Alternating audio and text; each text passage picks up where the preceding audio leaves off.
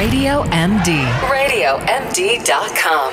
Your trainer, Melanie Cole, is here to motivate and help you perform. It's time now for Train Your Body. So, what are shin splints and what are muscle cramps? You get them, you start to run, maybe you're out walking, maybe you're doing a lunge, maybe you're just bending over to pick up your kid or sleeping at night, and all of a sudden this thing grabs your leg, behind your leg, you know, or in your foot. What is that? And if you're out exercising, what can you even do about it? My guest is Dr. Jordan Metzl. He's nationally recognized sports medicine physician, best-selling author of Running Strong. Welcome to the show, Dr. Metzl. So tell us first, what is a cramp? What is it? So, uh, you know, running and cramps and cramps from sports are a very common thing that we see in the office. Um, as an athlete myself, I want to make sure that I hopefully don't get too many cramps when they come on. They're really horrid. Nothing worse than like in the middle of an Ironman or a marathon and you get a hamstring or a quad cramp, you're just like, oh man, I put in all this training, this sucks. So why do they happen? And so muscle cramp just means the muscle is kind of going into spasm, and they tend to happen for a couple of reasons. You know, number one reason is that uh, you know the muscle is not strong or flexible enough. So there's a kind of a mechanical cramp, which tends to be related to just not being strong or flexible enough. That's probably about 20% of cramps are related to that. So the, you just put too much loading force on the muscle, and in quite English terms, the muscle gets pissed off. It starts to cramp up and get very sore and goes into spasm, and it doesn't like it. You know, the other group, which is much more common, are nutritional cramps, and so those fall in the category of things like dehydration. Uh, if you get severely dehydrated, your muscle tends to go into go into a cramp and a spasmodic type pattern. Um, electrolyte imbalance, things like sodium, potassium, magnesium. Um, those deficiencies, particularly after doing a lot of sweating, um, you can lose a lot of electrolytes. Those can cause muscular cramping as well. So if you're somebody that's out in a hot, humid environment, you know you want to make sure you're prehydrating and definitely pre-electrolyte loading, and then load replacing those electrolytes as you go, so you don't end, end up down the road with all kinds of problems. And so. Uh, muscle cramping is a common thing I see, and it's also a common thing that uh, I try and give people guidance on how to prevent. So, because generally speaking, if you're smart about it, not always, but uh, certainly much of the time you can avoid these.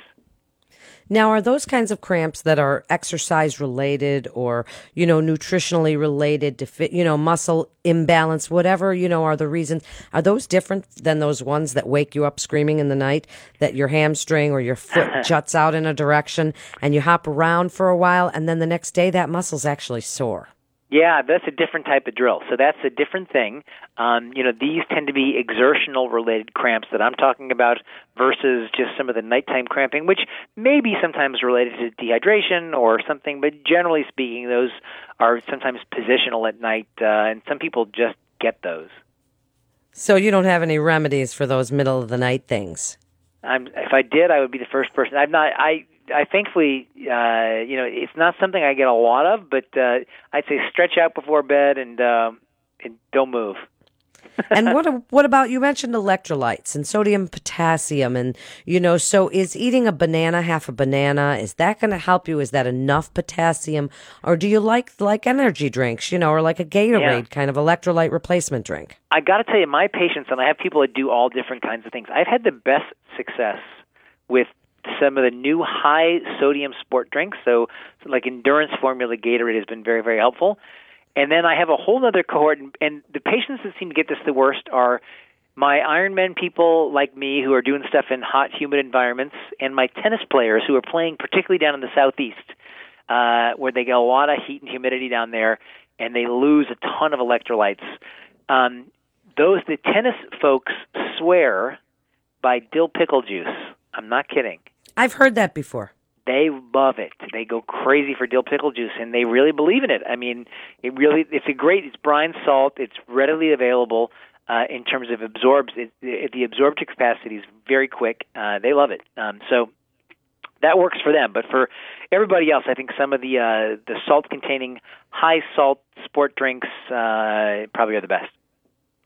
Now, what is a shin splint? You know, we, we've talked on the show with so many experts about various muscle conditions and things, but shin splints in particular seem to be a common one and a bit of a confusing one because there's like, it feels like there's no muscle there, it feels like it's just a bone, but we know that there's muscle. What is a shin splint?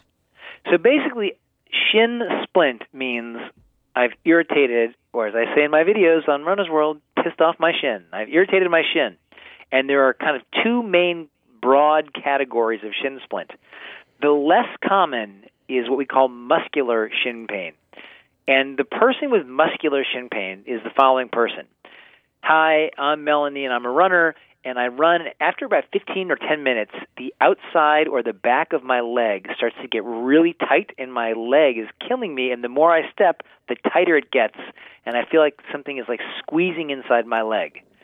Now, that's sometimes called a shin splint. It's the broad category of shin pain with running, but that's what we call muscular shin pain. And what you're describing is something called exertional compartment syndrome, meaning the muscle is expanding and there's not enough room for it to expand, and it gets squeezed by the wrapping called the fascia, and it becomes really tight. And we do uh, things to help that. We shorten people's running stride.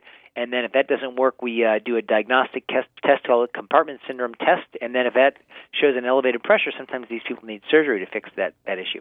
Now, the much more common shin pain are the people who run and they start running and running and running, and they get pain either on the front or the back inside part of their bone, particularly their tibia bone. And that is called uh, tibial stress syndrome, most commonly posterior medial tibial stress syndrome, the back inside part of the leg.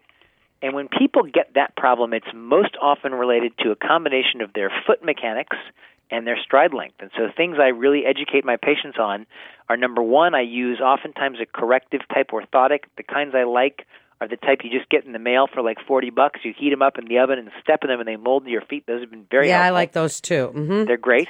And then in terms of stride length, I have them shorten up that stride. I have them use a shorter stride, try and get to a, a cadence of about 175 to 180 uh, and and try and match that cadence uh, to see what that feels like, and that should help as well. Well, and I want to point out that he mentions running because he's like, you know, Iron Man runner, but walkers get shin splints too. And it's Same easy to get these things. It's the same issues. You get them in aerobics class or you get them in yoga, you get them in, it doesn't even matter. But walking also. So when we look at, you mentioned orthotics and, and shoes, base, stride length, gait, all of it's involved. Are there certain stretches or things? Because sometimes taking your toe, tucking it under across the leg, it's a very hard area to stretch. Yeah. So here's the story on this. Um, I mean, the, I'm a big fan, and in all my books, I have a whole kind of illustrated workouts of how to use your foam roller. I think uh, getting on that sucker makes a huge difference, um, and I think that's the best way. It's very difficult to stretch that. I have a lot of information on uh, you know using a foam roller and how to do that. So using a foam roller would be the best way to learn to stretch that area because, as you say, it is a difficult area to stretch. Impossible otherwise. Yeah. It certainly is in the last minute best advice on those little nagging things, shin splints, cramps, things that come up when we run or walk, because some of us are walkers, Dr. Metzl. We are not Which- all Ironman, Which I. but I'm a long support. distance walker. I, fully I like support. to, I'll walk 40 miles.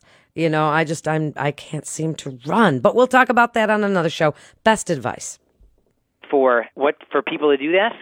You just for, on all of this, on shin splints, cramps, any of it. Yeah.